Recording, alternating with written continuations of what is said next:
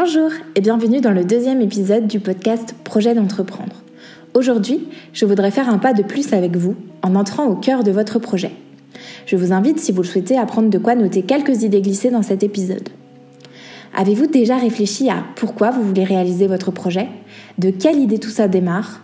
Est-ce que celle-ci va aider des gens, les enrichir ou leur rendre service? Lorsque je me suis lancée dans mon activité de photographe, j'ai dû chercher au plus profond de moi ce qui allait faire que j'allais être épanouie et rentable. Qu'est-ce qui allait faire que, le soir en rentrant, je sois épuisée, mais qu'à aucun moment de la journée, je n'ai eu un sentiment de lassitude ou une impression d'avoir travaillé dans le vent? Qu'est-ce qui allait donner du sens à mon projet et à mes actions? Qu'est-ce qui allait faire que je serais celle que les gens choisissent? Ces questions m'ont amené à faire des tests avant de me spécialiser dans mon domaine.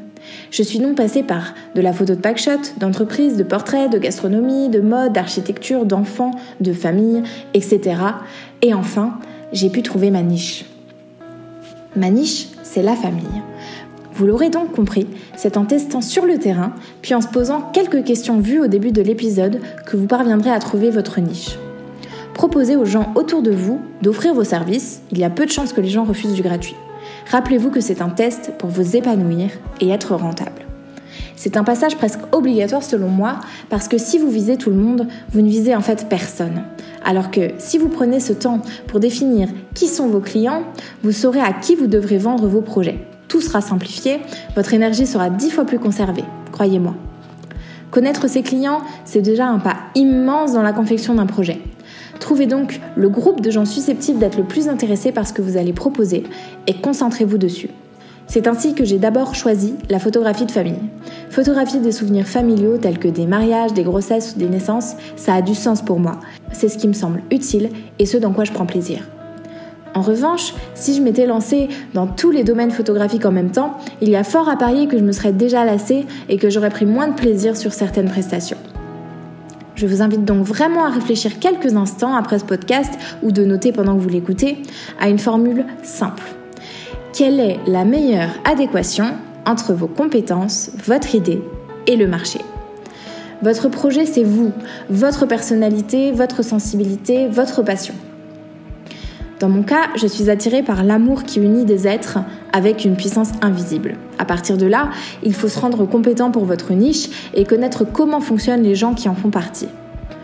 Ce qui va les attirer à vous, ce qui va vous rendre précieux à leurs yeux et nécessaire à leur vie. Se rendre compétent, cela ne veut pas dire pour autant savoir tout par cœur et appliquer des formules toutes prêtes.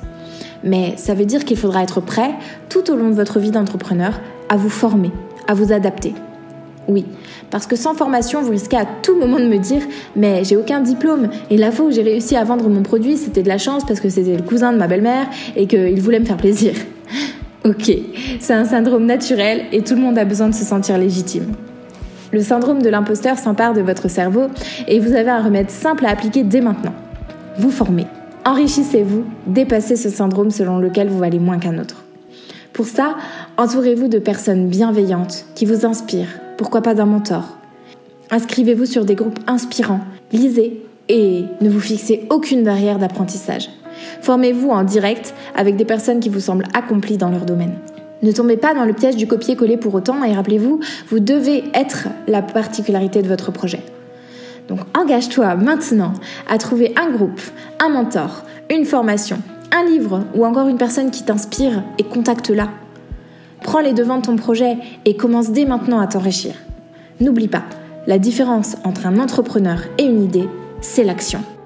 Si ce podcast t'a plu, n'hésite pas à laisser un commentaire, le partager ou encore le noter. Ça me ferait vraiment très plaisir d'avoir ton retour. Merci de m'avoir écouté. Namasté